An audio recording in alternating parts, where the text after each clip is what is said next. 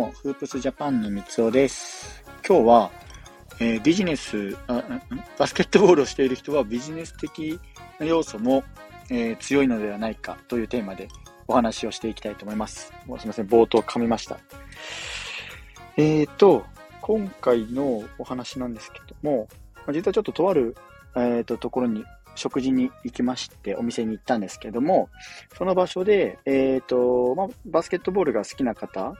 と一緒に行っていて、そこでの話で、まあ、盛り上がったところをちょっと今回配信していければなと思ったんですけども、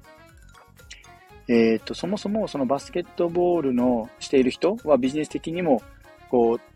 成功するというか、ビジネス的な判断も鍛えられるのではないかというところですね。で、えっ、と、まあ、この一つとしては、うんと、その、一緒に食事をしていた方が、バスケ選手ってビジネスやらせたらうまく人、うまくいく人多そうだよねっていう感じの話をしていたんですけども、どの辺がこう繋がると思いますか？って僕もこう深掘りを、深掘りをというか聞いて質問したんですけど、そしたら、バスケットボールは他のスポーツとかと違って、なんだろう、瞬時にこう状況判断とか、行動っていうのがこう必要になってくるから、えっ、ー、と、ビジネスにこれを置き換えると、まあ、状況判断とか行動力っていうのは、間違いなくこう、つながる部分になるかなと思うんだよねっていう話をしていて、あ、なるほどなと思って。で、かつその上で、チームっていうのには、まあ、プレイしてる選手はもちろんなんですけど、えー、もちろん、あもちろんですけど、うんとヘッドコーチですとか、まあ、スタッフ、関わっているスタッフとか様々なこう人がいるから、まあ、その人たちとのコミュニケーションをとって、相手のいい点、悪い点ですとか、あと強みとか弱みを考える必要があると思うんだよねっていう話を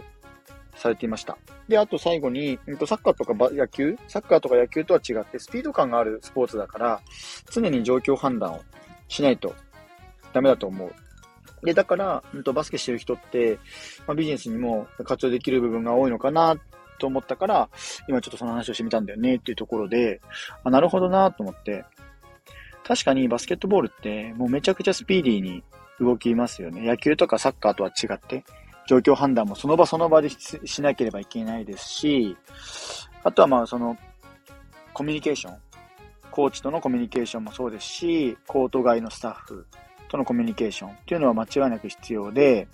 でチームにはもちろんね、いろんなこう、性格ですとタイプの人たちが集まっているわけで、まあ、もちろんビジョンはで、このリーグ優勝とか、この大会優勝っていうビジョンがありつつも、まあその、えっ、ー、と、一緒に仕事をしているプレイヤーですとかスタッフには、まあ強み、弱みと悪い点、良い点っていうのもまた出てくると思うので、確かにこの辺はバスケットボールを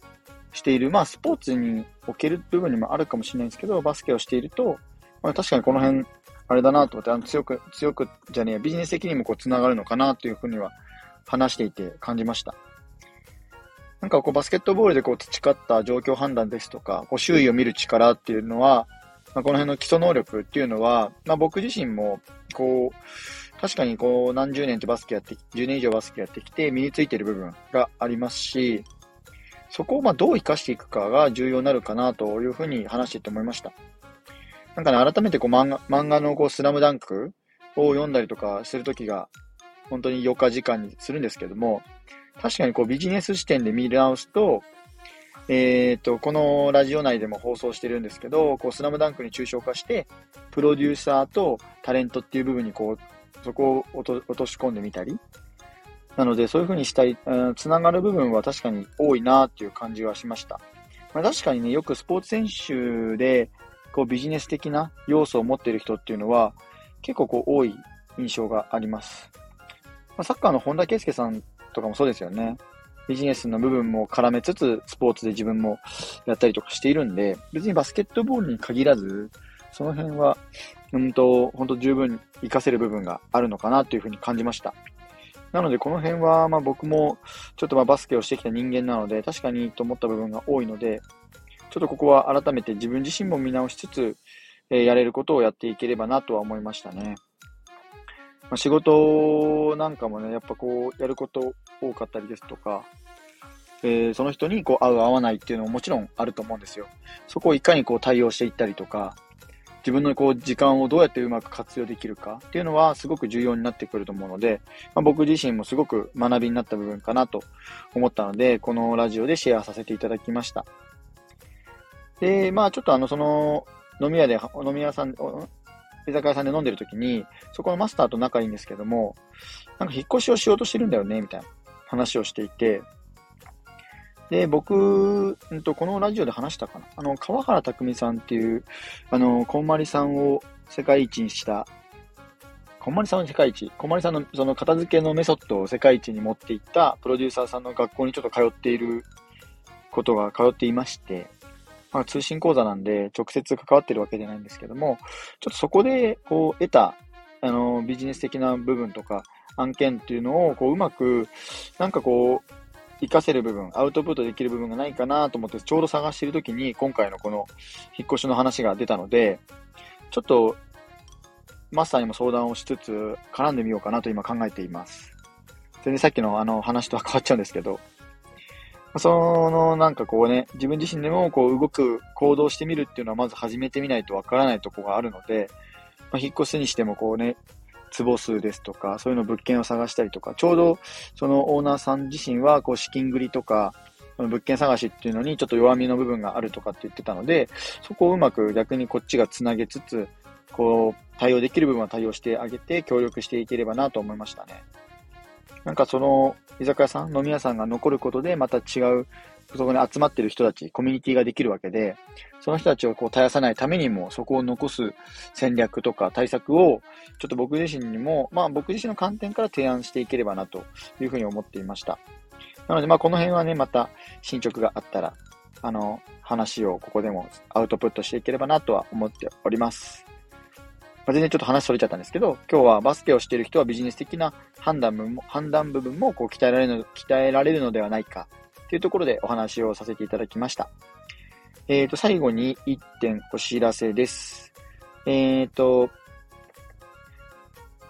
宮城県の、えー、方でクラウドファンディングを知人がしております。えー、東日本大震災で被災した当時の高校生が12年の時を経てバスケットゴートを作りますっていう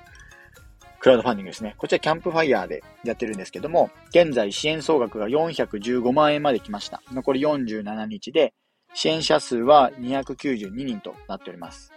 一応目標金額はね、1000万円にしているので、えっ、ー、と、41%の達成率となっております。えっ、ー、と、あの、ストリートボールで結構人気の立ちからっていうブランドとコラボしたバスケットボールですとか、あと本人たち、主催者側が、プロジェクトを立ち上げている側がインフルエンサーだったりするので、あの、クリニックを、あの、主催するので、そこをまたリターンにしている、いるですとか、あと先日一件ね、あの、追加で、お願いを、あ追加で、あの、支援してくださった方が、あの、スポンサー枠ですね。これ16万円のスポンサー枠なんですけども、こちらを支援してくださったりとか、まあ、少しずつ少しずつ地道に僕も協力しながらやっておりますので、ぜひね、皆さんね、あの、もしご興味がありましたら、概要欄にリンク貼っておきますので、チェックしてみてください。で、フープスジャパンでは、NBA や B リーグ、大学バスケなどバスケットボールに、バスケットボールに関する情報を日々配信しております。こちらも概要欄にリンク貼っておきますので、ぜひチェックしてみてください。以上、フープスジャパンの三つおでした。それではまた。